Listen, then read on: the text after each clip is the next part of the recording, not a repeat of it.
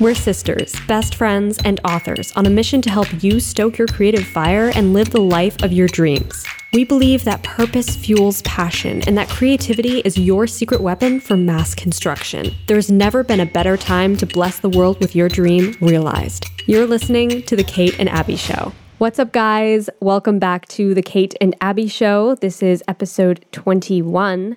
And today it's going to be a special episode because we have a special guest, Dave Chesson of Kindlepreneur.com. Dave is a book marketing tactics guru. His mission is to empower authors and take their book sales to the next level. He's also the creator of Publisher Rocket, which is a software that helps authors see what's really going on in Kindle marketing.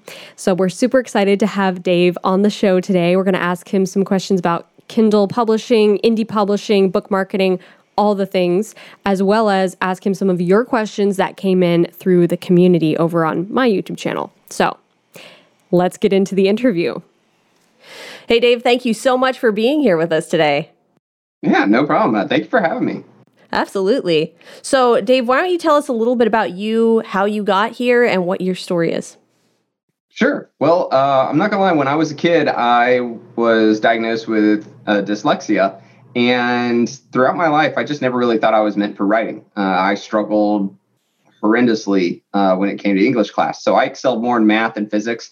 Uh, went on to college to get a physics degree, uh, did nuclear engineering. Basically, was like trying to distance myself as much from English as possible. However, though, just because you're afflicted with something and just because something's really hard for you doesn't mean that the desire to do it doesn't just die or go away um, you know, ha- having been someone who's been a huge fan of reading sci-fi and fantasy books, um, you know, it's always just been a core part of me.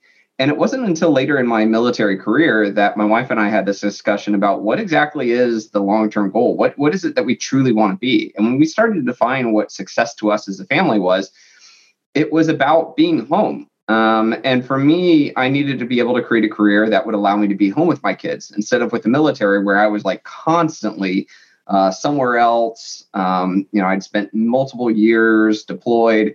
And that is when writing books became kind of the answer. Thanks to Kindle Direct Publishing, I could write books when I could on the side while still being a full-time dad and a full-time, you know, military person going out to sea all the time. I even wrote my first book while out on a South Korean warship uh, patrolling the the DMZ, and that is too I, cool. Yeah, it, it's crazy. I um I even got a picture of the of of of me getting transported from a helicopter onto the Korean ship, you know, with my bag, and right in the bag is my laptop, you know, that I brought to sit and be able to write my book. Oh, that is and, epic. That's awesome. yeah, it was it was it was fun. Um, and yet, I mean, it just goes to show that you can write a book from anywhere, and right. you can still do it on the side. It's just not something where you have to, you know, quit your job and and do it, you know, or as some people say, uh, jump out of an airplane and figure out how to build a parachute on the way down. Like that's just not my style. Right. Um, so I did on the side, and more importantly, someone like me who isn't a natural or Ernest Hemingway by any means, uh, still am not I started to understand some key components. And that's, you know, that was when I started looking at Amazon and asking myself, why does Amazon choose this one book over another? And more so, if I can do these things, if I can meet the needs of the market, if I can write, um, if I can develop book covers that engage, you know, what else do I need to do in order to convince Amazon show my book to these shoppers instead of someone else? And for me, that was a real game changer. Is when I started to really apply my analytical mind uh, and kind of background to understanding Amazon and why it chooses to do the things it does. And that really led me down the path to creating Kindlepreneur, um, which at the time there was nobody really answering those questions. And I really wanted to kind of take an approach where every article I wrote would be something that would teach, uh, would give authors the ability to learn, turn around, take action, and see results. That's awesome.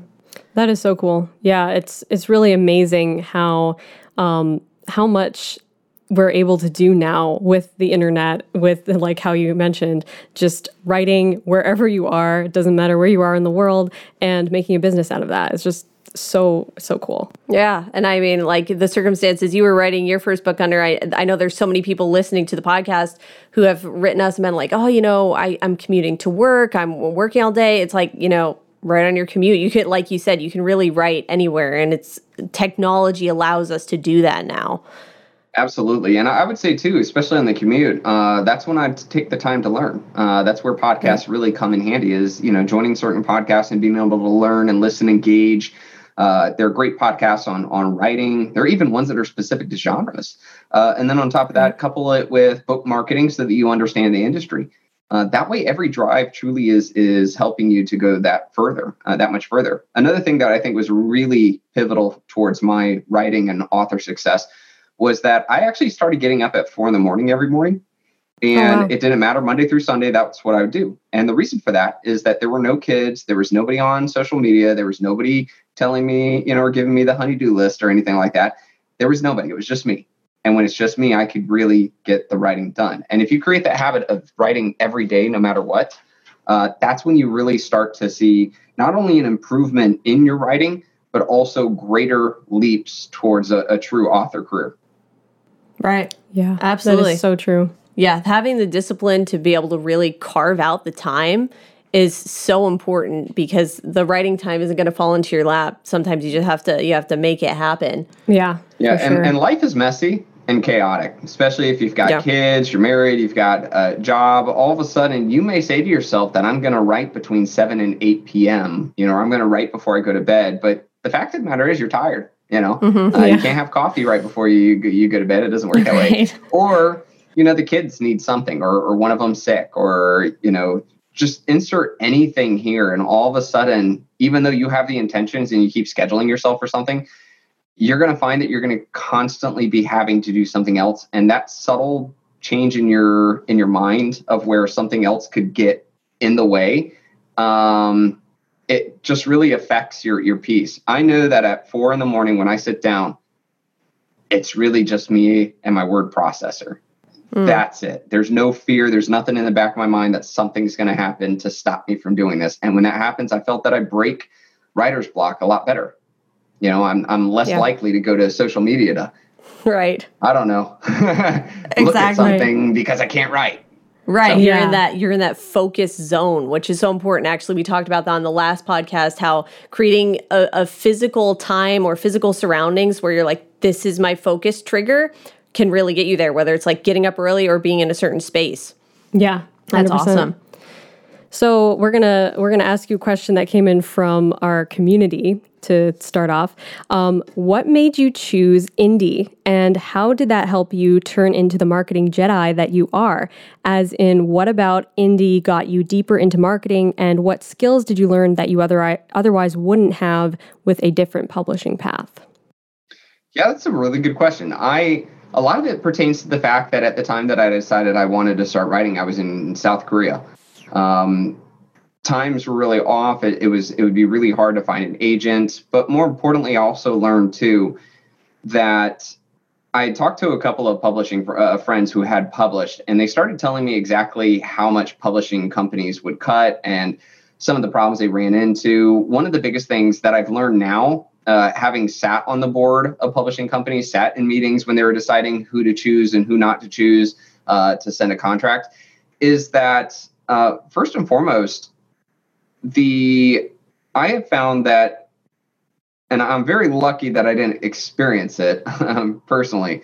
But say, for example, this publishing company has 25 people they can sign for the quarter, right? Say right. that's their magic number. The truth of the matter is, they really only have the money and the time to to market two of the 25. I like fully, right? Now they're going to give that to their star you know, at least one of those spots. Uh, this person has published for them before, made a lot of money, or they have some reason to believe this person is truly uh, going to be their their, you know, their um, uh, bell cow, right? Right. So sometimes it comes down to it's you versus 20, uh, 23 other people on who gets the attention of the publisher. And even more so, again, the more you have that backs the belief that you're the sure thing, the higher chance that you're going to be one of those 23.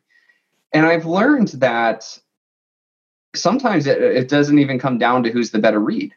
Sometimes it comes down to exactly what you wrote. A lot of these publishing companies know full well that right now this particular trend in lit RPG is just taking off. You know, cultivation is the thing, and it just so happens you're the only one that that was a cultivation book out of the other 22.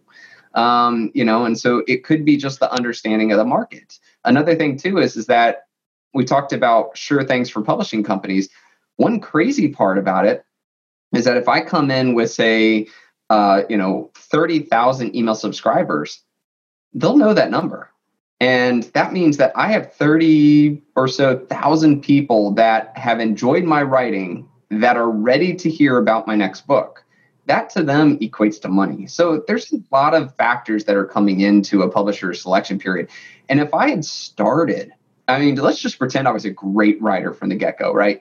If I had started with this idea that I was going to get signed from, from a publisher, there would have been a very good chance that I would have failed miserably, even though I was already a prolific writer. And we see that a lot. Um, J.K. Rowling's, uh, she got rejected 11 times by publishers until finally her agent pulled strings, twisted the guy's arm, and the guy threw the, the book to his 11 year old uh, kid and said, Here, read the first chapter. Let me know what you think. Wow. And that's how Harry Potter started. I mean, we're talking the greatest, biggest money making book uh, in our living history, and it was rejected over and over and over again. And finally, somebody was forced to look at it. Amazing. so I don't really like to leave things up to chance like that. And I think yeah. self publishing is an opportunity to take control and really dig in and learn and kind of be in, in, in the driver's seat of your own career. Yeah, for sure. That's so true. And that made me think of I saw that kind of firsthand when I was um, when I was publishing my first book last summer and I put it up on the site NetGalley, which I'm sure you've heard of and mm-hmm. probably used. And um, I was noticing that it got really good, really high rankings in its category. So it was actually it was number two most requested in teen and YA category for a long time, nice. for like several weeks. Yeah, so that was exciting. And I was noticing that the the first one, the one that was ranking number one, and then the one that was ranking number three were the only two books that I saw like really marketed highly and then also in bookstores. But like every other book on that first page, I didn't see anywhere after that. And I'm like, these books are obviously like they're traditionally published, they're all getting really good high rankings, but they were obviously, they didn't have like a lot of promotion money to put behind those books. So I think that's a really good point that a lot of people don't think of is they just think like traditional published, they're going to market my book, but not necessarily. Right. And, and another big thing that kind of plays into it too is, is that typically publishing companies will give, will have this like mark in their mind that you need to make this many sales or so by this quarter. And if you don't hit that mark, then they almost like a lot of them stop returning your emails, you know, mm. and, and they stop their marketing efforts. And what's worse is, is that as a, as a, as an author, you don't have the ability to set up Amazon ads for your book. You don't have the ability right. to change keywords. You don't have the ability to touch it. It just sits there in kind of like purgatory. Um, yeah. And so that can be a really uh, hard thing for a lot of authors. So it's not that publishing or self publishing is the answer. I, I prefer the self publishing route.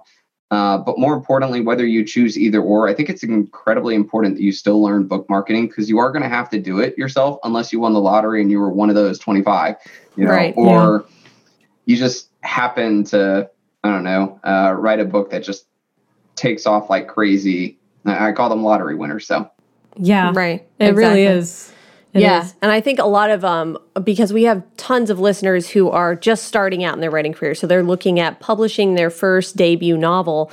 And we've gotten a lot of questions about like how important is it to already have a platform built? Um, isn't that something the publisher is going to do for me? And that was something you kind of just touched on just now. So I wanted to ask you one of our questions is how important is it to already have a mailing list, to already have some of this audience collected, this platform built before you're approaching publishers if you're going traditional? And how does that work out for indie publishing as well?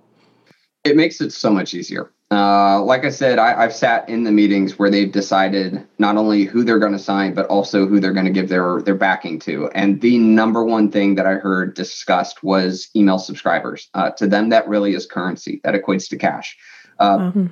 I, I've I even have a, a buddy on his first book was able to get a initial uh, two hundred thousand dollars uh, signing fee uh, for his first ever book. but he had over 200,000 email subscribers. And he had done that by writing on Medium. So, I mean, he was a great prolific writer, but he had that was I that and a really good proposal were the two things that just drove it to that three out of the five biggest publishers were fighting over who would get him. And mm. um, wow. and again, first book. So mm. that email subscriber list I think is important. The other thing that I've really seen shift over the past five years or so is that well, even further back, when I first started in self publishing, publishers looked down on self publishing. They kind of looked at it like, mm. you know, like the scrubs, you know, the C team, uh, you know, these, these people that couldn't, couldn't hack it in the publishing world. Um, yeah, and right. here they are just getting their book out there. The thing is, is that wisely, the publishing companies have started to look at self publishers as what I would call free agents. Um, you know, think of it like in, in baseball, right? You know, you've got your team and you've got a spot open. Why not turn to an existing pool where you see this list of authors that are self-published, so they don't have a contract somewhere. They have a following. They have written books that have over a thousand, you know, five-star reviews. You don't even need to read their book. You know it's good enough right. that the market likes it. You know that they got their chops, and you know they have an email list. I, right. That is a much better situation than somebody over here who's got nothing except a book that you're now going to have to read and subjectively figure out whether or not you like it. So they're really starting to turn towards self publishers and try to recruit them out. And I think it's the best situation because most of the time, when they are trying to convince an author to come over, the deal is a lot better than if you're a no name person getting your first opportunity. Um, you'll see that the contract is much better. So, mm, yeah, that makes, that makes so sense because, like, in one case, you have you're knocking at their door or they're knocking at your door. I'm always I always saying that about like anything that I do. I'm like, I want them to come to me, which is, right. you know, it just gives you more time to get better at your game. And I'm sure that publishers are looking at that at rankings on Amazon, which I know you talk about a lot. And I see so many indie books now that are like number one, number one, number one in all their categories. I'm like, that's so cool to see that and to know that they're able to pull that off on their own. Yeah, it is. Um, so digging into what can you tell us a bit about what is Publisher Rocket and how can it help in the publish in publishing a book and what are its best features? How can we use it to launch a successful Kindle ebook? Sure. Well, uh, the beginning or the purpose for creating Rocket was back in the day. I used to really, I used to break out a whole bunch of Excel sheets. I used to track uh, what books were doing, how they were selling, trends in the market. I also had this hardcore way to kind of figure out what the best keywords were for my books. And that was a major reason for, for a lot of my book success. However, though, when you start trying to teach authors how to use Excel sheets and and and have to track information and input data, it, it's it's like pulling teeth, and rightfully so. So that's when I got a, a bunch of programmers together, and we basically started creating software that would help authors to understand the market uh, instead of just guessing at what keywords they should put. And instead of just trying to find the categories that they should select, uh, we wanted to create something that brings all that information to the forefront so that authors don't have to, have spend the time trying to dig through it. One of my favorite statistics or pieces of numbers on Amazon is that there are over 11,000 Amazon categories, right? Wow. Now, when you go to publish your book for the first time on Kindle Direct Publishing, they have that pop up box and there's the list and you can select from. But those are actually called BISACs. Those are not um, Amazon categories. Hmm. BISACs are an international standard categorization. Okay. It's actually really about supply chain logistics. The idea is that publishers, because they don't know what inventory or aisles certain store have, so what they do is they select their book and say this book is a part of these two or three BISAC codes. Um, and then certain stores have in their inventory that all of these BISAC codes represent just fantasy. Okay, because the store only has 20 aisles of which one is fantasy. They don't have fantasy, you know, epic fantasy, um, right. you know, and I'm trying, to, I'm blanking out on the others, you know, lit RPG, uh, sorcery, etc. They don't have those different aisles. They just have the one. So their system will take the numbers and bring it in and say, oh, this book goes in the fantasy aisle. Well, Amazon does the same thing. So when publishers, as well as us, when we select the BISACs, they say, okay, great. Now there's only 4,700 BISAC codes. Okay. There's 11,000 Amazon categories. So Amazon takes from the 47, parcels you into whatever they think, and then you just happen to be put in there. A lot of authors are finding out that Amazon's really doing a poor job. And when they actually look, they're seeing that their books are listed under things they shouldn't be. Um, others are doing that intentionally, but that's that's another thing. But the point though is is that there's nowhere for authors to go to one spot and look and be able to see what categories they are, how competitive they are, how many people shop there, um, and that sort of thing. And so that's our category feature right there brings that to the forefront, lets you be able to quickly see all of the categories and choose the best one for you. And one of the things we're coming out with really soon, which I'm really jazzed about, is we're going to be showing historic category data. So now authors can also look at those 11,000, see the trends in the market, see what's selling and what's decreasing in sales and so forth. So a lot of it is basically making it easy for authors as well as publishers now to understand the Amazon market and make better decisions. That's awesome. awesome. That's really rad. That is so cool. Yeah, I I know that we've um we've been using your software and I've just like scratched the surface of it, but I'm so excited to get more into it and to improve the way the whole way that I'm selling my book on Amazon. Yeah. Yeah, I, I would say that before Rocket came out, we still what we would do is we would type into Amazon and look to see what keywords people have typed in, but we never know if that keyword actually brought sales or if that keyword was actually being searched by a lot of people. Um, and so we've mm-hmm. now just kind of made it that you can see everything you need to know about a keyword. You you can tell if people are buying books that show up for that keyword. You can now see how many people are typing in that keyword. And it, wow. a lot of the things we see is just people blown away that wow, like little to no people type in this phrase, but this one, lots of people type you know? And wow, again, that's fascinating. Pulling back that blind and letting people see what's happening inside Amazon. Right. awesome. That's yeah. That's, that's those invaluable. small differences are like so valuable to know, for sure. Um, which actually going off of that this just came to mind i don't know if someone asked this question but i know that i get this question a lot myself and um, i'm wondering about your take on it is how do you manage to like juggle everything that you do. So, like everything with the business end of book marketing and for your own books, and then also teaching it to others and also writing. Like, how do you balance all of those things? Because that's a real challenge, I'm sure. I'm very intentional with my time. Um, mm. One one thing I once heard, I was actually reading a book about um, uh, being being a father, right? Improving, you know, being a good father to your kids. And it always talked about the intentionality of your time. And in it, it said something where you can sit in a room with your children for three hours and get nothing out of it hmm. for both of you, right? Or you can just spend five minutes of being intentional about being in the room with your children, and it would mean the world. And if you think about it, you can sit and have dinner and nothing happens. You're there, you're present, you're, you're, you're physically there.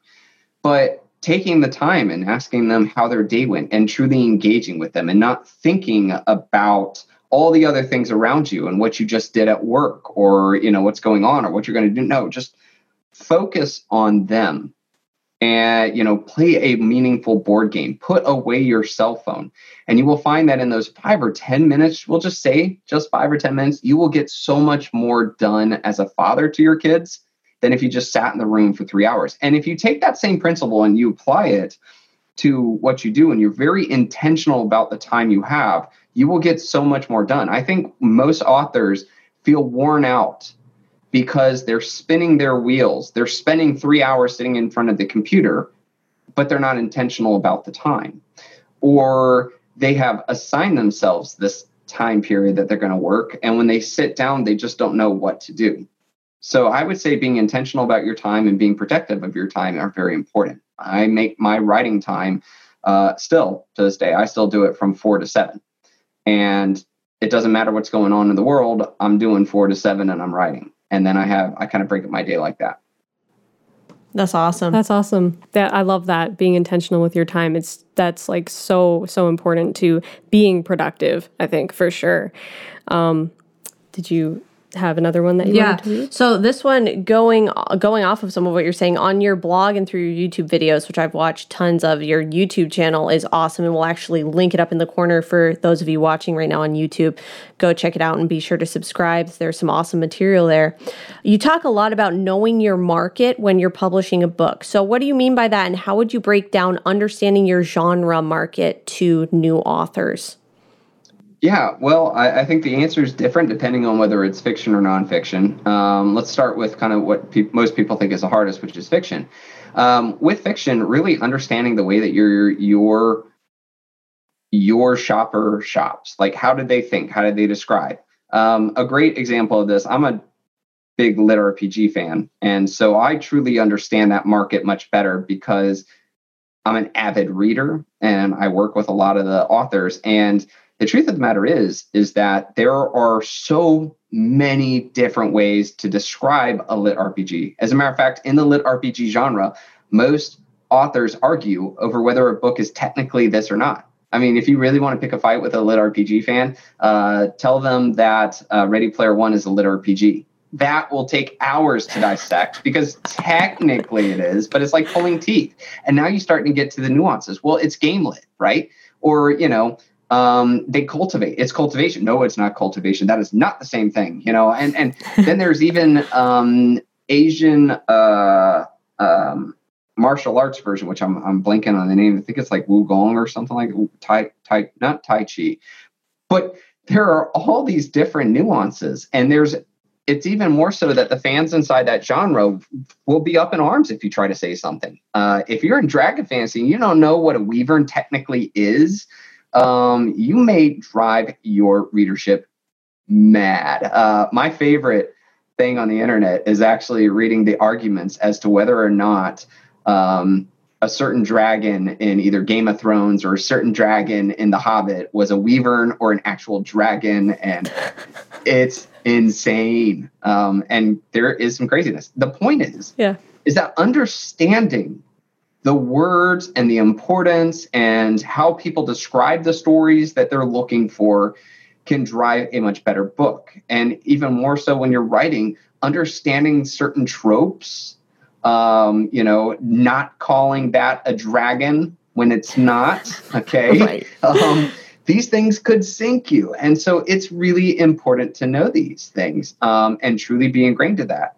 Now, nonfiction is a lot easier, I'd say, because nonfiction is about understanding the pain points of the person. Why is it that the person wants to learn how to quit smoking? Why is it that the person really wants to earn more money? Okay, that's a big question is why.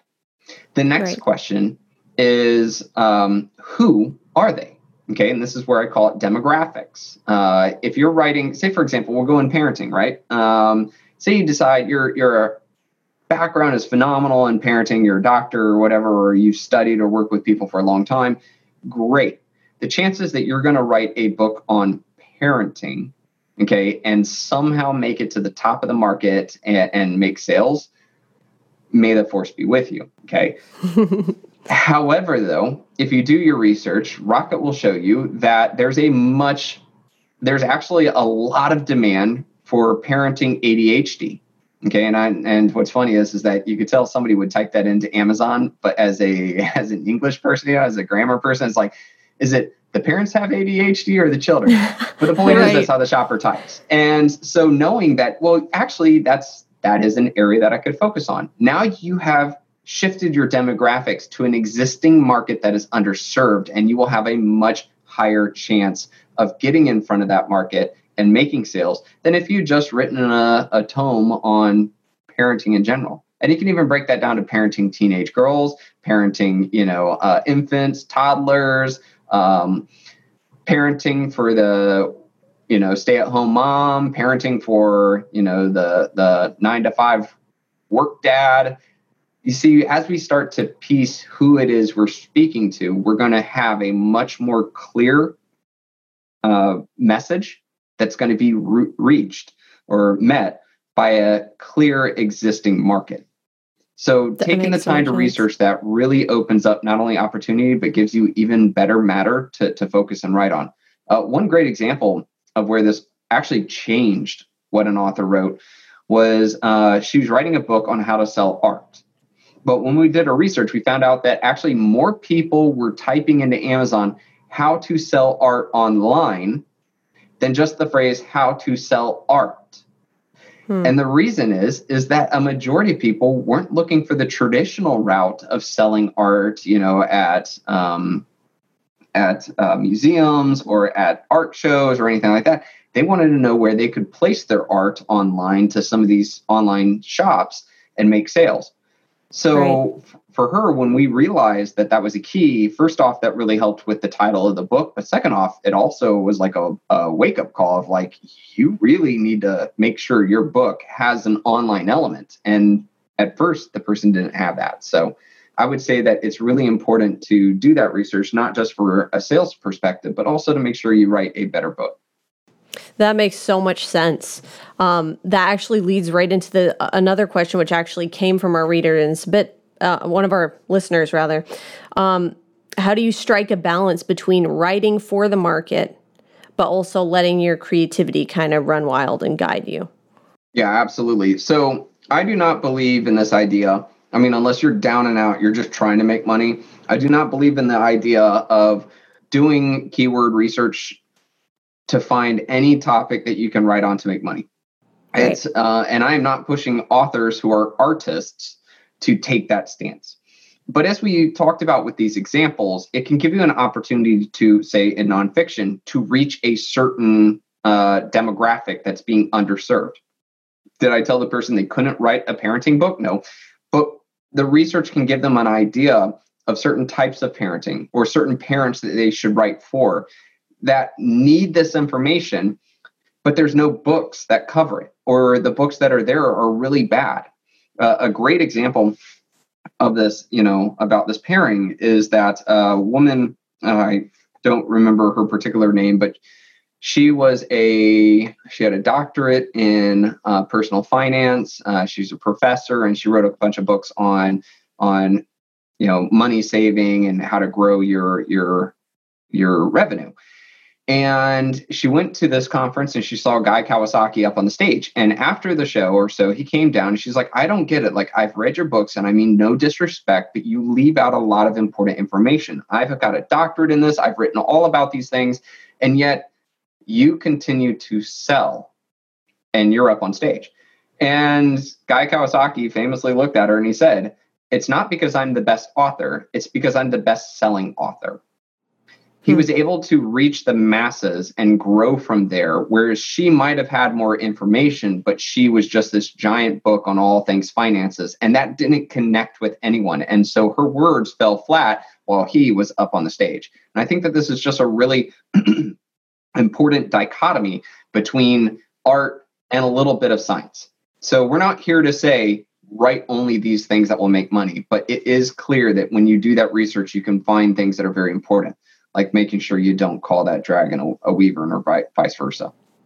Right, right. Yeah, that makes so much sense. And that's really like the biggest, most important element is how you present your thing, how you are, how are you going to actually sell it.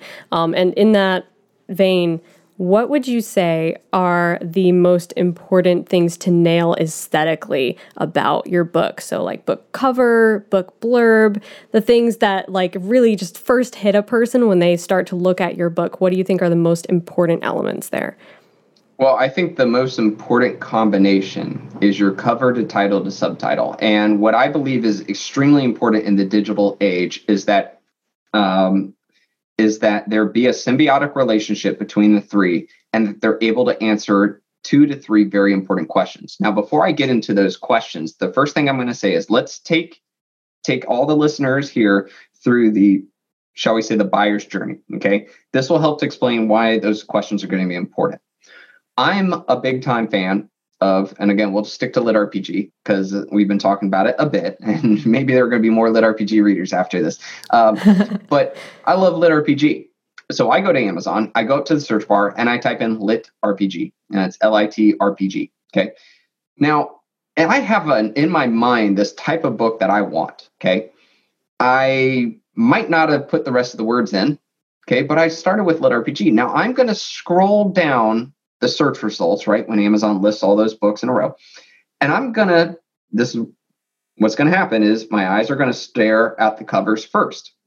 And when I see something that catches my eye, I'm going to quickly analyze it for what it shows me. And my eyes then move over to the title and follow through all the way through the subtitle. Here's what's really processing through that buyer's journey Is this my kind of lit RPG? Okay.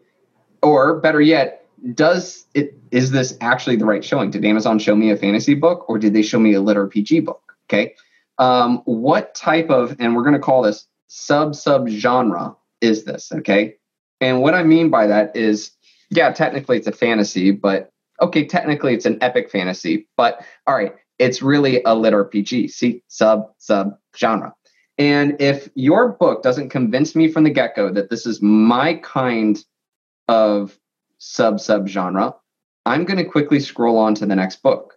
I'm not even going to give you a chance. We are in this world where it's so much easier for me to scroll, scroll, scroll, go back up, add another word or two to my search term, and keep searching. Sometimes, all right, yeah, I'm going to click, and that'll get to the next part of this answer. But the key is, is that if I'm not sure that this is my kind of thriller, right? Blood curdling, horrific thriller, or is it a wholesome detective thriller, right? If I can't gauge on exactly what level of genre this is, I will not give it a chance. So, with that said, I think the lit RPG is a very important one because lit RPG, most likely it's a lit RPG game lit, which is usually somebody stuck in a video game. How do you make a cover that tells me that? Like, I mean, do you? I see the epic knight and he's swinging his sword against a giant berserker orc, you know, in a tunnel. All right, well, that could be a lot of different genres. Okay, I don't yeah, even that's a tough like inside of fantasy, right? Yeah. So, and then you put, um, say, a title like Dungeon Lord. All right. Okay. That's closer, but I still don't know. And this is where I would say the subtitle is very important. I'd say that it is a great idea to say epic game, uh, epic lit RPG and game lit fantasy. Now, that's not stuffing keywords like a lot of authors will, you know, give the Heisman to. But what it does do is it it, it reaffirms in my mind, no, no, no, this is the right sub sub genre. Okay. Um, there's a great example that I like to show people. It's a cover, and it's got what's like a cowboy, I think. Uh, it's kind of dark and it's shadowy, but there's this guy on a horse, and he looks like he has kind of a hat.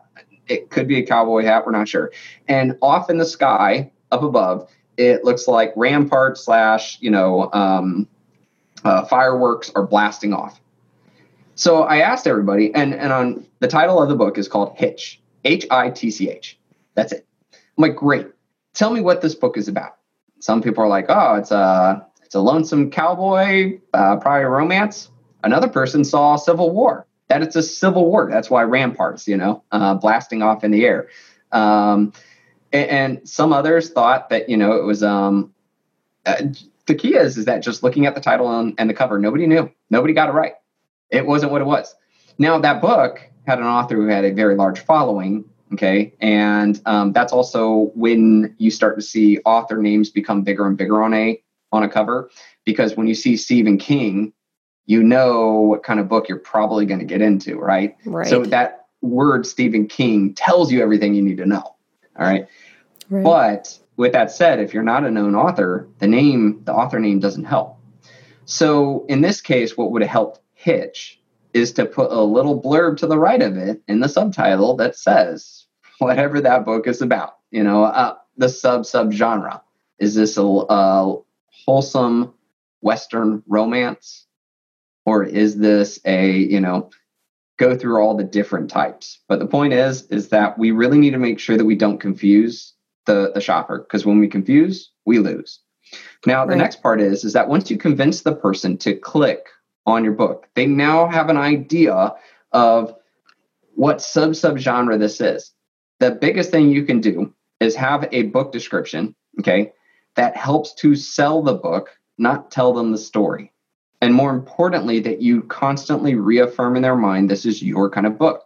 Um, if it's an alien invasion epic sci-fi book or something, then you don't want to say that the that the spaceships went into space to to you know, fight the Klendathu who have been ravaging other planets for years. No, no, no. You, you've missed so much of the epicness and the kind of words I want to hear.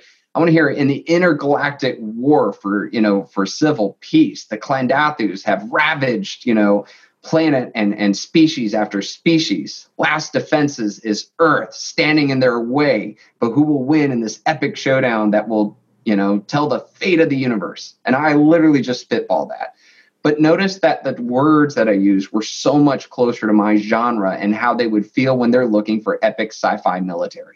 Right? Right. Right. So it's really important when you tie in all those elements, you will have a much better sales conversion where more people will stop at your book, they will click on your book, and then they will click buy because you convince. And when you have those things out of sync, you're going to start to see that more of your efforts to get people to see your book, but less sales. This is where Amazon ads are really big is that when you set up Amazon ads, you can finally see how many people actually saw your book. You can see how many people out of that actually clicked on your book. And then you can see how many of those actually bought your book. And if you have a hitch in the system where the cover title is confusing or the book description really doesn't sell, then all of that effort to get people to see your book will not come to sales, which is the true fruition. And so I think this really highlights the point of making sure that that funnel, that path, for the for the shopper is that much more clear. And when you have it right, everything else you do, whether it's your email blast, other authors' email blasts, uh, social media, you name it, all of those things will show more sales. That yeah, makes total that sense. That makes so much sense. Yeah. Like Abbie, one of her favorite sayings is um, a confused mind always says no. And it makes so much sense because you have to, the first thing you're going to look at is the cover. And I, I had watched your YouTube video not long ago, actually, on the, I think it was like the good, the bad, the ugly of book covers. And it was oh. like so good. You, you totally nailed it. Cause like so many book covers, you look at them and you, like you were just giving that example about Hitch you don't know what it is. You don't know what genre it is. You don't know if it's what the shopper is looking for. And so they're that they're confused. they're not going to buy the book because they can't figure they can't answer that first initial question. Yeah, one of my favorite stories is um, when I was working with Orson Scott Card. Uh, he told me that when he wrote the book Ender's Game, that he actually had this epic battle with the publishers because when they showed him the original cover, which you know is a small spaceship leaving a very large, massive spaceship and going into space, right? Um, he was mad because he's like, "That's not a scene in Ender. You know, that's not. There's nothing in the book like that." And the publisher said, "Look, it's not about the scene." Or if there is or isn't a scene in your book, it's about when the market looks at this book, they know it's an epic space, you know, um, space military uh, sci-fi, and he was like, ah, I don't know about that. And I was I started laughing because I'm like, you know, Scott, um, how I found your book, which has always been my favorite book in um, in science fiction, and got me into science fiction, was I got in trouble with a librarian, and she literally sent me, and she was like, look. You're going to go find a book and you're going to read it in two weeks, or else I'm going to, you know, have you suspended. And so I was like, oh crap. so I go back to the library, to, the back of the library, and I'm just rolling through the spines, and I see the spine that has like a spaceship. I'm like, all right, I pull it out and I look at it, and sure enough, oh, well, I like Star Wars, and that's a that's a spaceship leaving a really big spaceship, kind of like you know the the the um some of the Empire spaceships. I'm like, all right, I'm gonna do that.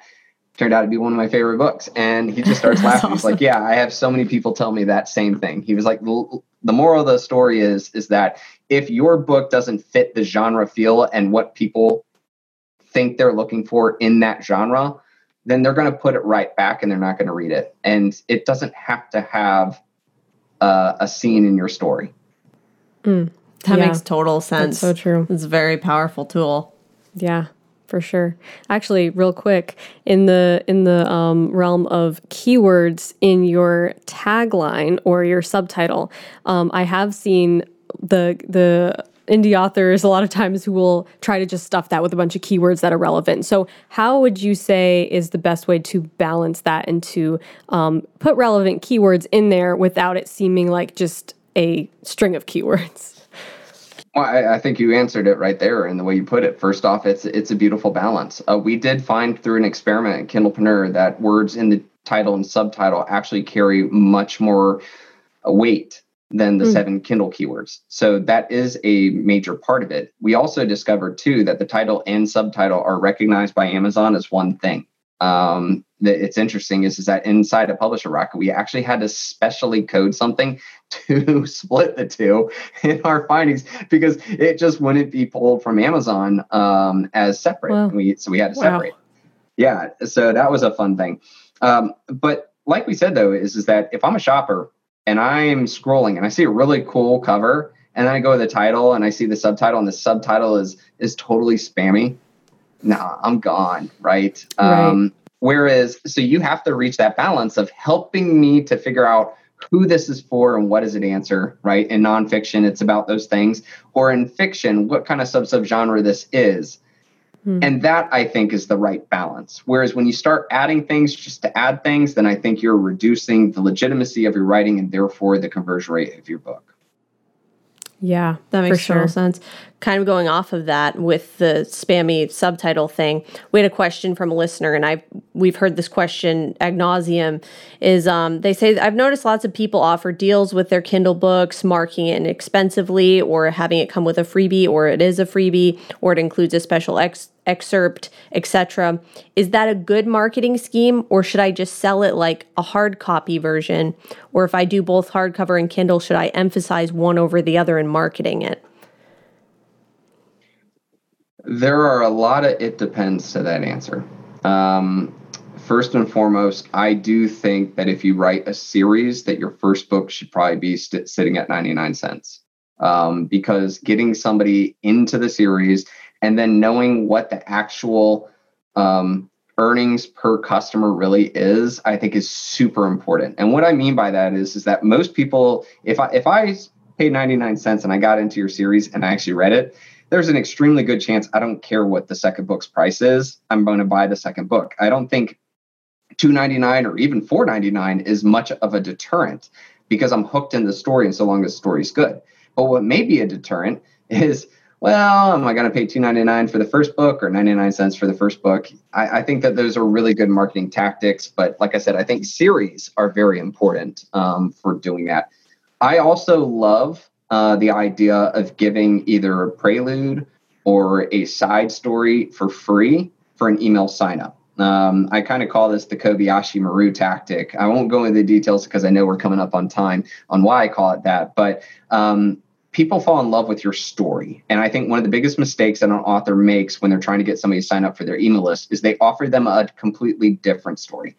I'm sorry, but I'm not a fan of you as an author until I've read at least five of your books. And then I am a fan of you. So you're not just right. going to throw a random story at me and make me think, oh, I should give you my email for that. But say, for example, I was reading this book, this romance book, okay, um, and the characters kept mentioning Mr. X and the date from hell okay oh man oh yeah let's not have this be another mr x issue you know or man she just about swore off men after mr x you know and you keep you don't need to know the story of mr x right in order to advance through the story you're in but boy wouldn't that be a high converter if you said here's the date from hell you know sign up and i'll send you the date from hell mr x came to town um, yeah I'm not a romance reader, but I'd be like, oh, that sounds pretty good. I want to read that. You better believe. Right. Now, not only are you getting people to sign up for your email list, okay, um, you're they're probably going to actually read it instead of delete the email when it comes in, which means they've now read two of your things. They're getting closer to becoming a fan of you.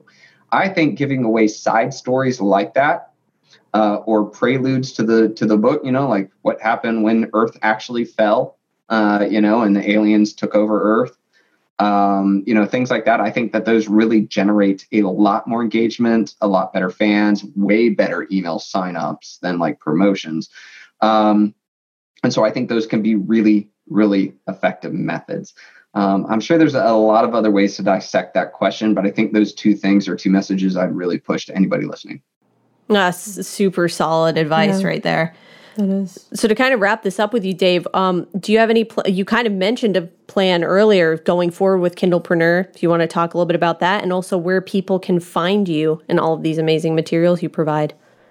Well, thank you. Um, yeah, so with Kindlepreneur, a lot of what we're doing is we're creating content that the whole focus is on helping people to learn take action, turn around, and see results. Uh, a lot of things we have. We have a lot of free courses. We actually have free courses on how to use Mailer MailerLite. Um, also, another one is on Amazon Ads, and these are full free video courses. So if anybody's interested in checking those out, uh, we can make sure to put a link uh, somewhere for that. And um, if you guys have any questions, if anybody was kind of confused about something I said, you can always hit me up on the contact page at Kindlepreneur. I'll be more than happy to answer. Fantastic. Awesome. That's awesome. And again, I will link Dave's YouTube channel up in the corner there. Go follow that, full of amazing information for your starting out as an author. Thank you, Dave, so much for being here. We so appreciate it. Yes, thank you so much. It's oh, awesome. Thank you for having me. So we hope you guys enjoyed that amazing information packed interview with Dave Chesson of Kindlepreneur as much as we did. We had a great time chatting with him, learned a lot. We hope you guys did too. Comment below and let us know your thoughts. We would absolutely love to hear them. Are you working on publishing a book? We'd love to hear about your journey.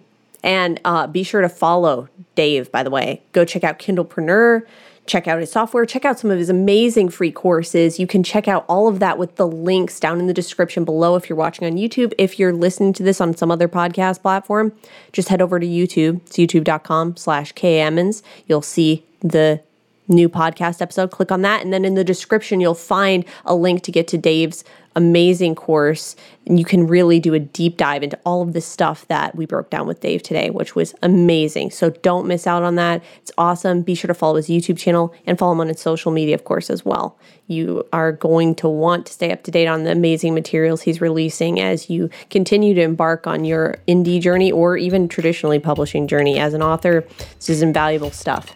Yeah, for sure. And as always, the best way to support the podcast is to share it with a friend or go to patreon.com slash the Kate and Abbie show. And there you can get uh, a kind of like backstage pass to the show, the podcast, get voting power, all kinds of cool stuff. Check that out or just share the podcast with a friend. That's always an awesome way to support the show.